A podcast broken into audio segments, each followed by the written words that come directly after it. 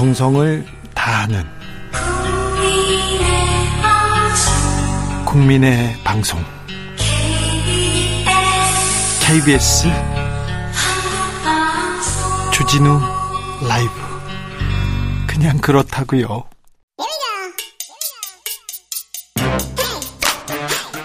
뉴스를 향한 진지한 고민 기자들의 수다. 라이브 기자실을 찾은 오늘의 기자는 한결의 오연서 기자입니다. 안녕하세요. 안녕하세요. 네, 오늘은 어떤 이야기 나눠볼까요? 오늘 국민의힘 의원들이 수해 봉사를 갔는데요. 네. 사건이 하나 터졌습니다. 그 배를 욕을 먹고 있어요. 네, 김성원 의원의 발언이 문매를 맞았는데요. 오늘 국민의힘 의원 40여 명이 많이도 갔더라고요. 네, 제일 좀 침수 피해가 심했었던 지역이죠. 서울 동작구 사당동을 찾아서 수해 복구 작업을 지원했는데 오전 그 봉사 활동이 끝날 때쯤에 김 의원이 고무장갑을 착용하면서 옆에 있던 권성동 원내대표한테 솔직히 비 좀 왔으면 좋겠다. 사진 잘 나오게. 이런 말을 해서 좀 논란이 됐습니다. 아니 카메라 앞에서 그 얘기를 태연하게 하더라고요. 예, 너무 태연하게 했죠. 와. 옆에서 권성동 의원 사실 들었는데 못 들은 척하면서 이렇게 하늘을 원산을 보더라고요. 그랬고요. 이미자 의원은 옆에서 찰싹 소리가 나게 때렸습니다. 아니 근데 어떻게 비가 와서 비 피해로 네. 망연자실하는 그렇습니다. 그런 주민들 앞에다 놓고 아유 사진 좀 잘 나오게 이게 네. 뭡니까 이게 웃으면서 얘기를 해서 기자들도 기자들이 사실 많이 빠진 상태였는데 카메라에 그 장면이 포착이 된 거죠.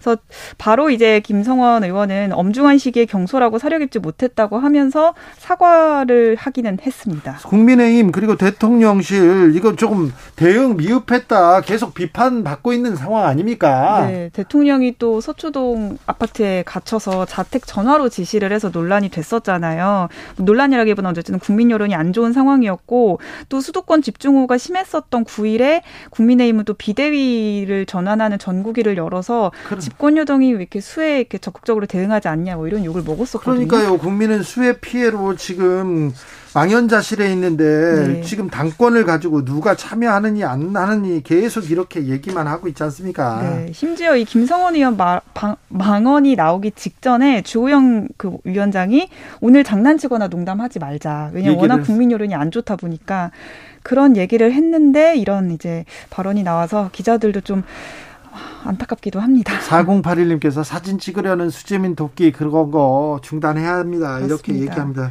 이런 가운데 대통령실로 간 국민의힘 대변인 있습니다. 네. 박민영 대변인 방송에도 많이 나오고 있죠. 예? 어제 대통령실 청년 대변인으로 가게 됐다고 밝혔는데 박 대변인이 과거에 사용하던 아이디를 검색해 보니까 그 아이디로 쓴 글에 일베에서 자주 쓰는 용어가 있어서 문제가 됐습니다. 네. 제가 지금 어떤 단어인지는 말을 할 수 없지만 그렇게 좀 심한 단어입니까? 예, 뜻을 알고 보니까 이제 노무현 전 대통령이나 전라도 지역을 비하하는 뜻이었더라고요. 홍어 그런 단어도 음. 썼던 것 같은데요. 네, 뭐 그런 단어가 들어가는 표현입니다. 네. 그래서 박 대변인 대변인이 오늘 이게 논란이 되다 보니까 그 아이디는 가족들이랑 공유해서 쓰는 거여서 두 살 터울인 동생이 작성을 했다고 하더라. 이렇게 해명을 했습니다. 아이디를 공유한다고요? 뭐 그렇다고 하더라고요. 그, 그 N 포털 사이트 아이디를 같이 공유를 하는데 그 아이디로 이제 동생이 그걸 써서 내가 삭제 조치도 해놨다. 아, 삭제 조치를 해달라고 요청해놨다. 이렇게 얘기를 했습니다. 논란이 있었을 때 제가 아니고 동생이에요. 이렇게 얘기하는 게 이게 뭐 네. 이후에 뭐 동생 찬스 이런 뭐 비아냥거림도 나왔었고 동생을 그래도 비판은 하지 말아달라 뭐 이런 얘기도 했는데요. 이준석 퀴즈로 불리잖아요. 박민영 대변인이 용산행으로 간 거에 대해서 뭐 배신자다 이런 주장도 제기되면서 네티즌 수사대의 그 과거 캐기가 지금도 계속 진행이 되고 있습니다. 대통령실에서도 일베 용어를 쓰던 그런 분들이 있었고요. 그렇죠. 아, 극우적인 인사도 많았었는데 왜 꼭 이런 분들만 이렇게 모셔가는지 참 국민들이 좀 의아해. 자해하고 있다는 것도 좀 알아주셨으면 합니다. 다음으로 만나볼 이야기는요? 네, 국회가 지금 리더십 붕괴 위기에 처해 있습니다. 세 당 모두 비대위입니다. 네, 저도 국민의힘만 출입하다 보니까 다른 당의 사정까지는 크게 관심을 안 가졌었는데 동시에 세 당이 비대위를 차리는 그런 상황이 됐더라고요. 초유의 일입니다. 네, 보통 이제 비대위는 선거가 끝난 직후에 진 정당에서 당 대표가 이제 책임을 어, 통감하고 중도 사퇴를 할 경우에 그 이제 그 과도기에 선출하는 그런 어, 그렇죠. 임시 지도부 체제잖아요. 네. 그래서 이제 민주당 같은 경우에는 대선에 이어서 지방선거까지 패배를 해서 우상호 위원장으로 하는 이제 비대위 체제가 구성이 된 거고요. 정의당도 마찬가지로 지방선거 패배 이후에 이은 이은주 위원장 비대위 체제가 구성이 된 건데 국민의힘은 사실 선거를 계속 연승했는데도 불구하고 아시다시피 이준석 당대표의 당원권 정지 6개월 징계 때문에 지도부 공백 상태가 되다 보니까 이걸 이제 비상 상황으로 해석해서 9일부터 이제 비대위 체제로 전환이 됐습니다. 그렇습니다. 네, 이례적인 사태죠. 근데 이제 주호영 비대위원장 같은 경우에는 개파색도 였고 뭐 무난한 리더십이다라고 평가를 받기는 하지만 벌써부터 이 전당대회 얘기가 나오면서 당권 주자들이 조기 전당대회를 주장하고 있거든요. 그 여기다가 또 비대위에 누가 들어가냐, 권성동 원내대표 들어가냐 안 들어가느냐 계속 잡음 그리고 큰 소리 나기 시작했습니다. 맞습니다. 친윤계 의원들 몇 명이 들어가느냐, 뭐 예. 개파 예. 안배 이런 얘기들이 나오면서 리더십이 벌써부터 좀 흔들리는 모양새가 보이고 있고요. 네. 게다가 또 어제는 이준석 대표가 비대위 전환 절차에 대해서 효력 정지 가처분 신청을 냈잖아요. 네. 이게 또 인용이 되면 비대위가 완전히 붕괴될 위험에 처해 있기 때문에 불안한 상태로 시작을 하는 상황입니다. 아, 뭘 걱정합니까? 또 비대위 열면 되죠. 비대위에 비대위 뭐 계속 하면 됩니다. 직무 대행의 대행 뭐 이렇게 네. 나올 수가 있는 상황입니다. 상황인데. 그렇죠. 네. 자, 그런데 정의당은 비대위로 이렇게 저 비대위를 네. 전환을 했는데 네. 왜 이렇게 조용하죠? 지금 뭐 정의당 같은 경우에는 사실 지금 정책 기능도 좀 마비가 된 상태고 오래 전부터 나오고 있는 지적이긴 하지만 심상정 노회찬 이후 세대 리더십이 리, 그 새로운 이제 리, 어, 정치 세력들이 성장하지 못하고 있고 새로운 리더십 구축에도 실패를 하고 있다 이런 지적들 때문에 정의당 정의당도 지금 뭐 비대위 체제에서 열심히 좀 고군분투하고 있는 상황입니다. 또 존재감을 내야 될 텐데 과거는 작지만 과거에는 작지만 정책이나 비전 주도하고 선도하고 그랬거든요. 네 그렇습니다. 그런데 왜 지금 정의당은 어디로 간 것인가? 어, 걱정하는 사람, 우려하는 사람들이 많다는 것도 알아야 될 텐데 정의당의 음, 네, 컨트롤 빌어보겠습니다. 네. 민주당에서는 계속 강령 뭐 그리고 당에서 뭐 뭔가를 계속해서 만들어내고 있어요. 네, 강령 개정 내용이 지금 관심을 받고 있는데요. 요지는 문재인 정부의 주요 정책 기조들을 당 강령에서 삭제한다는 게 요점입니다. 소득주도 성장 빠집니까? 네, 이거는 빠지기로 결정이 됐다고 하는데요. 당 강령 민주당 강령을 보면 가계부채 문제를 해결하고 실직과 은퇴 등에 대비한 사회적 안전망을 강화 해서 안정적인 소득주도 성장의 환경을 마련한다 이런 문구가 있는데 이거를 이제 뭐 포용 성장이라든지 이런 단어로 바꾸자라는 얘기가 어제 전당대회 준비위원회에서 나왔다고 합니다. 주거 정책의 변화에도 변화에도 지금 주목하고 있습니다. 네, 당 강령에 1가구 1주택을 원칙으로 삼는다는 내용이 있었대요. 아, 이것도 이제 1가구 1주택으로 하지 않고 실수요자 중심으로 내 집 마련 기회를 보장한다. 이렇게 좀 현실적으로 바꾸자는 얘기가 나왔다고 합니다. 네. 그래서 이런 당령 어, 개정에 대한 의원들의 설문조사를 했을 때도 소주성과 1가구 1주택 삭제에는 삭제에는 동의 의견이 굉장히 높았어서 오는 16일에 전체 회의에서 이렇게 빼는 걸로 결론이 낼 거, 내려질 거 거라고 합니다. 16일이면 다음 주인데 이거 왜 강령을 전당대회 네. 앞두고 바꾸는 거죠? 이제 새로운 뭐 지도부 체제가 들어서다 보니까 어 문재인 정부 때의 정책 기조를 좀어 당에서 이제 뭐 빼야 된다 뭐 이런 얘기가 나오고 있고 문재인 정부 지우기가 아니냐 이런 뭐 비판도 좀 나오고 있다고 합니다. 이런 좀 당 강령 개정 절차에 대해서 당 내에서 또 이렇게 토론하고 있군요, 열띠게. 음. 네, 오늘 박용진 의원 같은 경우에도 기자간담회에서 문재인 시대의 종말을 뜻하는 걸로 읽힐까봐 걱정이 된다 이런 얘기도 했더라고요. 네, 그렇기도 하네요. 걱정하는 네. 사람들이 많네요. 네. 자, 기자들의 수다 여기까지 하겠습니다. 한결의 오연서 기자였습니다. 감사합니다. 감사합니다. 4호 사모님께서 올림픽 도로 통제로 강변북로로 많이 몰립니다. 여기도 막힙니다. 합정역에서 강변북로 나오는데 25분 걸리네요. 모두 안전 귀가하세요. 얘기 합니다. 교통정보 더 자세히 알아보겠습니다. 임초희 씨.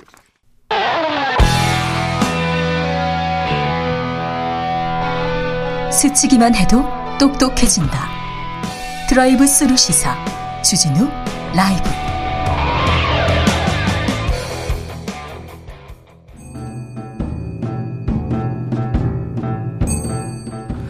태초에 철학이 있었다. 하늘과 땅 사이 세상의 모든 질문 이제 철학으로 풀어보겠습니다. 철학 어렵다고요? 일단 맛이라도 봅시다. 철학의 맛. 정치 철학자 김만권 박사 어서 오세요. 예, 안녕하십니까. 조영근 소셜랩 접경지대 소장 어서 오세요. 예, 안녕하세요. 비 피해 없으시죠? 아, 예, 괜찮습니다. 다행히. 집, 네네. 집 짓는데 괜찮으십니까? 아, 그러니까 저도 걱정되더라고요. 아, 집 짓는 거는 지금 거의 다 지었는데 네. 마당을 지금 못 만들고 있습니다. 비가 와가지고. 아, 그래요? 아. 네네. 아무튼 뭐, 뭐 다행입니다. 네. 집 짓는 게 중계 방송되고 있습니다. 네. 박사님, 그 집들이도 다 같이 할 거예요. 그러니까. 네네. 주진우 라이브 청취자분들 거기 거기로 한 20분 네, 보내겠습니다. 공개로 하겠습니다. 알겠습니다. 자. 어, 요즘 장안의 화제 이상한 변호사 우영우 드라마 이 드라마 네 많은 우리 사회에 많은 아, 생각할 점을 던져줍니다. 왜 열광할까요? 철학적 측면에서 좀 분석해 보겠습니다. 김만고 박사님.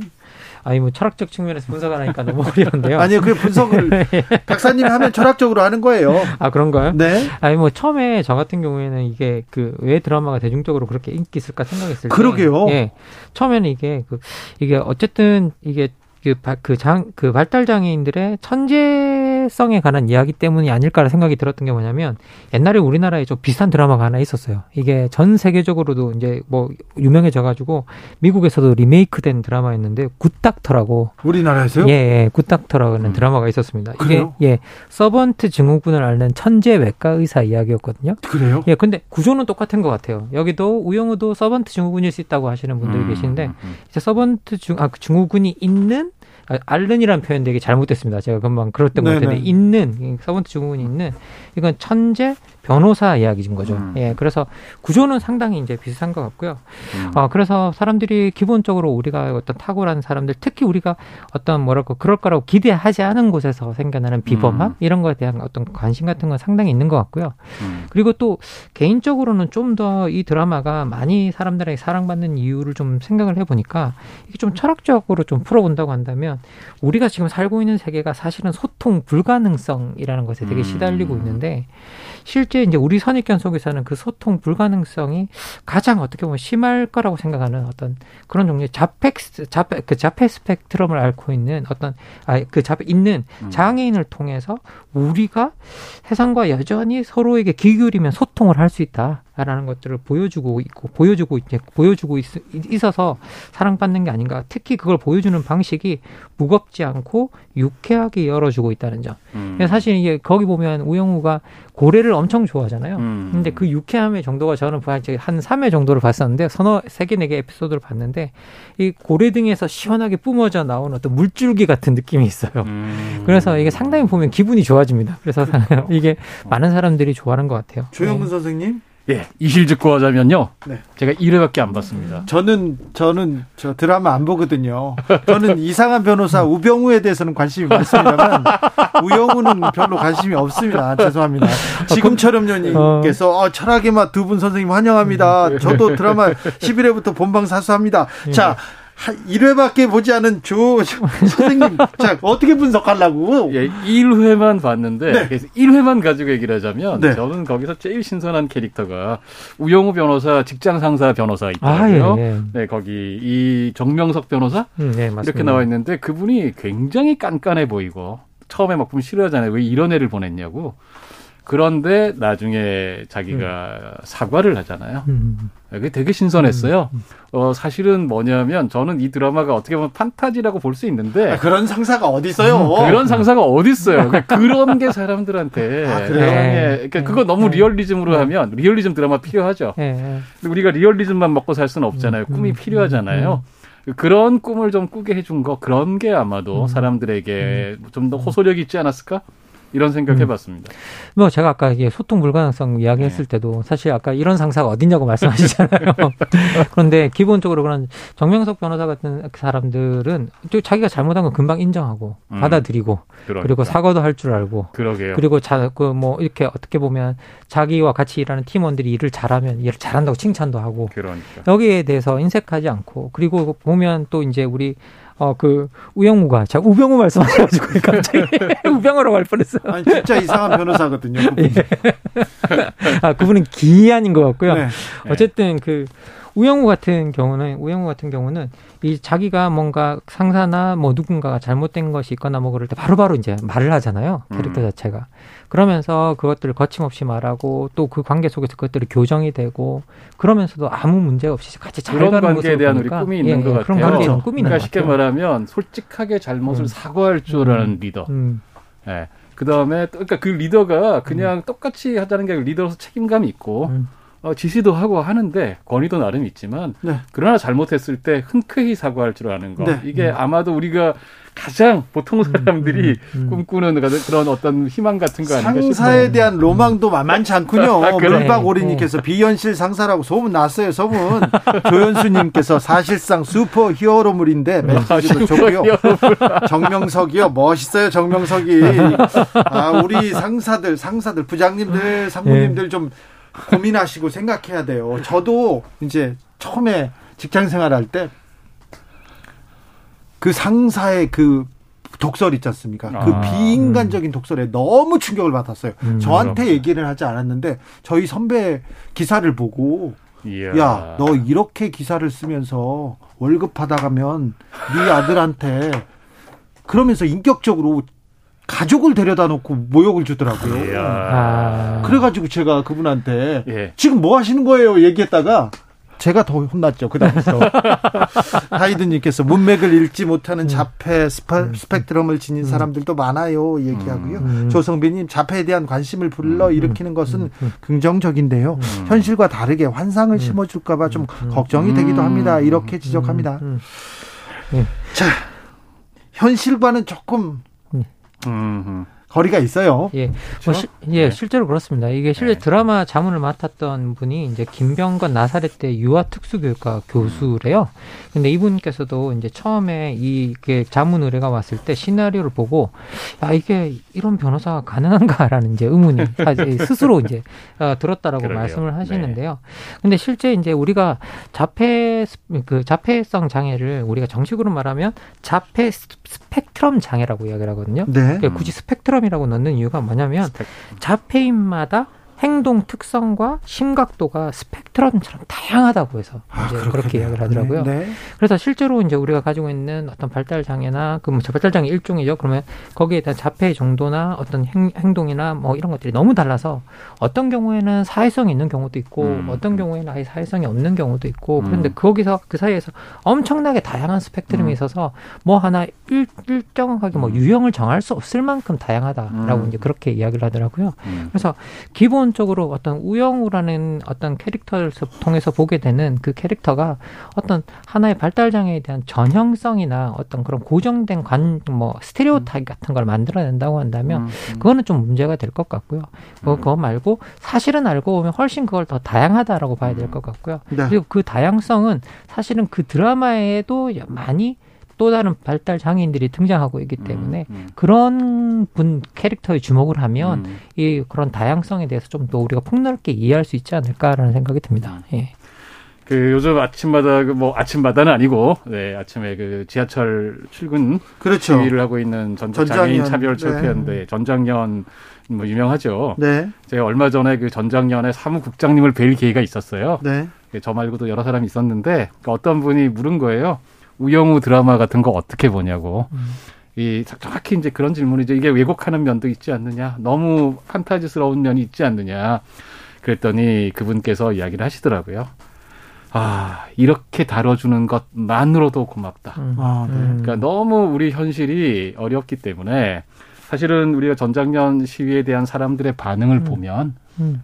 사실 그렇지 않습니까? 네. 그래서 비록 그것이 일정하게 좀 어느 정도 왜곡도 좀 품고 있고 판타지스러운 음. 면도 음, 있고 음. 부작용이 있을 수도 있지만 이런 이야기를 사람들이 자연스럽게 할 수 있게 해주는 것만으로도 고맙다 이렇게 말씀을 하셔서 저희가 같이 고맙기로 했습니다. 네. 네. 네. 아니 그리고 특히 이제 더 좀 긍정적인 측면은 뭐냐면 많은 사람들이 우리가 뭐 자폐성 장애, 뭐 특히 장애 이러면 우리가 무능이라는 뭐 어떤 선입견을 좀 가지고 있고요. 음. 아니고 그 사람 또 의존적이라는 어떤 그렇죠. 그 선입견, 그죠 부족하다라고 가지고 가지고 있는데 그걸 넘어서 여기서 우영우의 캐릭터는 그런 어떤 우리가 부족한 측면도 보이지만 그것을 충분히 메울 만큼 또 주체적이고 음. 독립적이고 되게 당당하고 음. 어떤 그런 측면들을 보여주고 있어서 우리가 장애를 바라보는 시선 자체에 대해서 우리가 좀 더 교정하고 네. 우리가 좀 더 이제 새롭게 볼 수 있는 측면을 분명히 준다는 점에서 상당히 긍정적인 측면이 있다는 생각이 듭니다. 굉장히 네. 큰 의미를 갖습니다. 그런 부분에 대해서 우리한테 생각해야 해야 할 점도 많이 던져주고요. 그런데 이번 폭우에서 음. 신림동에서 음. 발달 장애인 가족들이 음. 또 가장 먼저 이 희생 당하는 그런 일이 있었습니다. 재난은 참, 참 어려운 사람들한테 참 네. 힘든 사람한테 먼저 옵니다. 이 음. 재난 불평등에 대해서도 조금 음.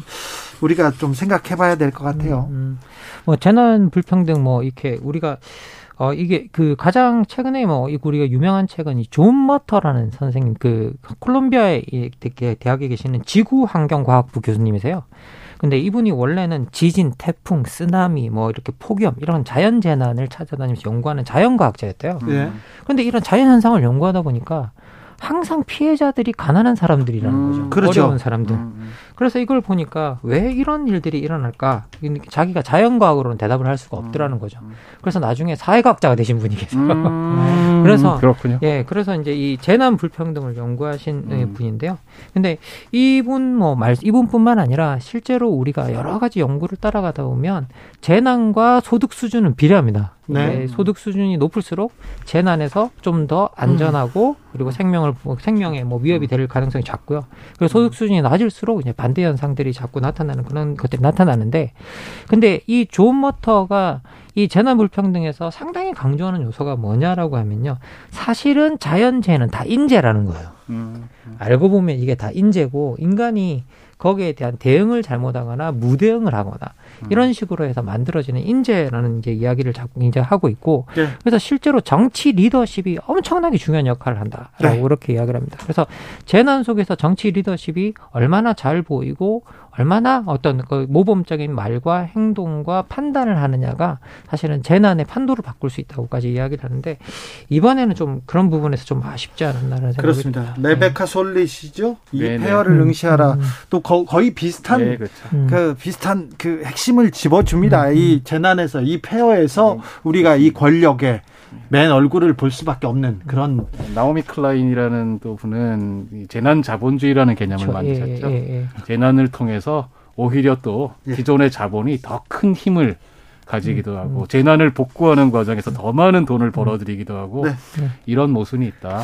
철학적으로요. 두 분 선생님 네. 비좀 왔으면 좋겠다. 사진 좀 잘 나오게 이런 건 어떻게 어떻게 해석해야 됩니까? 그건 뭐 철학적이 아니라 그건 뭐 비윤리적인 거죠. 이게 그 재난 현장에 가가지고 아 저도 진짜로 그 말을 했나? 처음에 뭐 뭐라고? 이러고 저뭐 어, 저도 이거 보도 보고 진짜 깜짝 놀랐었는데요. 이, 저 어떻게 그런 말을 이제 특히 어, 아까도 말씀드렸지만 정치 리더십이 관한 이야기를 들었는데 특히 한나 뭐 그 어떻게 보면 그 국회의원 자리에 제가 있는 걸로 알고 있는데 현재 예.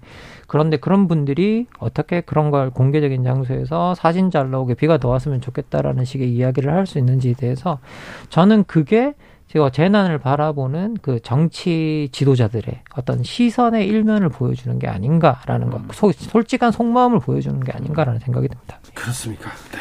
김만권 선생님 최근에 발달 장애인한테 선거권 주자 이런 칼럼 쓰셨죠. 아예 실제로 이제 우리나라 같은 경우에는요 음. 발달 장애인들한테 어, 선거권을 부여하고 있는 아주 좋은 뭐 부양 국가 중에 하나입니다. 아, 근데 그래요? 실제로 이제 근데 문제는 뭐냐면 발달 장애인들이 투표를 하려면 투표 보조가 필요하거든요. 예. 그래서 이제 막 투표 보조가 필요한 경우 경우가 많은데 이제 그런데 그 투표 보조와 관련해서 약간 문제가 생겼습니다. 이게 원래 2016년 국회의원 선거부터 우리가 허용을 했었는데 이게 공직선거법 157조 6항을 보면 시각 및 또는 신체 장애로 인해서 자신이 기표할 수 없는 선거인은 그 가족 또는 본인이 지명한 이인을 동반해서 투표를 보조할 수 있게 하고 있거든요. 예. 근데 이걸 우리 선관위가 시각 및 신체 장애이기 때문에 이 규정이 발달 장애는 여기 포함이 안 된다라고 해서 투표 보조를 가로막았어요. 아이고 그러면 안. 예, 2020년대부터. 그러니까 그런데 그 선관위 해석이 좀 상당히 아쉬웠던 부분이 뭐냐라고 하면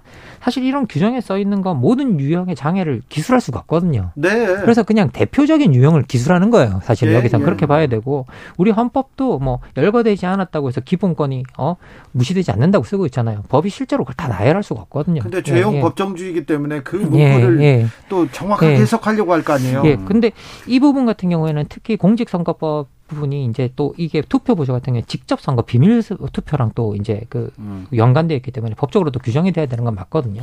그런데 원래 기본권으로 부여되는 거 우리가 태어나면서 받는 권리잖아요. 음. 근데 이렇게 기본권으로 부여되는 권리 같은 경우에는 누가 아니다라고 규정이 없다고 한다면 그렇죠. 가지고 있는 거로 해석이 돼야 되고 그걸 도와줘야 되는데 실제 이번에 이제 그래서 법원도 이게 예거한 거라고 봐야죠. 예, 예, 예. 예. 그래서 이번에 법원도 임시 조처로 도와주라고 투표 보조를 하라고 네, 이야기했는데 그렇죠. 네. 실제 선관위가 이걸 제대로 이행하지 않아서 말썽이 나는 네. 케이스입니다. 이건 선거법 조금 개정할 음. 개정해야 될 좀 이유가 있는 있는 것 예. 같습니다. 제가 선거법 개정 또 전문가이기 때문에. 예. 이거 좀 신경 좀 써주시고 이거 계속 네. 해달라고 했는데 네. 계속 국회에서 무시하고 있어요 지금. 네, 국회는 예. 원래 좀 많이 무시합니다. 국회는 다른 일을 바빠가지고요. 사진 찍고 좀 싸우고 음. 그래야 됩니다. 비 오면 또 사진 찍으러 가야 되니까요. 음. 미디어가 장애를 재현할 때 좀 고민해야 될 요소가 있는 것 같습니다. 음. 언론이 장애를 이렇게 표현할 때도 조금 고민해야 될 것 같은데 아, 이런 부분도 좀 지적해 주십시오. 아, 비장애인이 장애인 연계를 또 할 때 어떤 게 또 걸리는 부분도 있는 것 같고 고민해야 될 부분이 많습니다. 그 일단은 저희가 장애인에 대해서 우리가 관심을 갖고 장애인의 인권 우리가 평등하게 함께 살 수 있는 방법 고민하는 건 맞는데 자칫 잘못하면 우리가 장애인은 좀 불쌍한 사람, 그렇죠. 우리가 도와줘야 될 사람 음. 이런 식으로 생각하기 쉽거든요. 무조건적으로 음. 착한 사람, 그 옆에 있는 사람 다 선한 사람 이렇게 그렇죠. 얘기하는 그, 것 자체를 또 부담스러워하더라고요. 그렇죠. 그게 뭐냐면 장애인이 착하기 때문에 저희가 혹은 불쌍하기 음. 때문에 도우려고 하는 게 아니고 아, 네. 예, 인간으로서 당연히 가져야 되는 권리 우리 함께 누려야 되기 때문에 음. 근데 그분들은 좀 다르잖아요. 음. 다르기 때문에 필요한 것들이 있다고요. 네. 그런 걸 우리가 같이 만들어 나가자는 개념이 되어야 되지. 네, 네. 전, 전 그건 좀, 좀 주의해야 된다 이런 생각이 듭니다. 네. 실제로 이제 제가 찾아보니까 2005년에 드라마 속에서 비장애인이 장애인을 어떻게 보느냐라는 어떤 어. 설문조사가 있었더라고요. 네. 근데 거기 보니까 항상 도움받는 대상 장애인은 음. 이제 거의 이게 49.1% 그렇죠. 예. 가족의 애물단지 뭐 이런 부정적인 그렇죠. 평가가 음. 엄청나게 많이 나오고 있고 그리고 여성 장애인 같은 경우에는 보호 본능을 자극하는 뭐 청순 가련형 뭐 이런 식의 이미지들이 딱 이제 박혀 있다라는 거죠. 근데 어 기본적으로 드라마에서 장애인을 장애인이기 이전에 우리와 같이 어떤 주체적 판단, 행위 능력을 가진 어떤 그런 한 존재로 그래 그렇죠. 한 인간으로 그려내는 게 음. 훨씬 더 중요하다는 생각이 한 들고요. 인격체로 보는 예. 게 가장 중요하겠습니다. 예. 네. 철학의 맛 오늘의 결정적인 한마디로 마침표 찍겠습니다. 박사님? 예, 저는 김성남 선생님의 어, 그 쓰신 책 제목을 빌려서 마무리하겠습니다. 네. 나는 당신의 숙제가 아니에요. 나는 아, 당신의 숙제가 아니에요. 아, 네, 좋습니다. 예, 한국에서 21세기 이후에 장애인 복지 예산이 상당히 많이 늘었다고 합니다. 네. 그런데 선진국 우리 OECD 평균의 3분의 1 수준이라고 합니다. 네. 많이 늘어서 그러면 안 되겠죠? 두 분 인사해 주세요. 예, 고맙습니다. 감사합니다.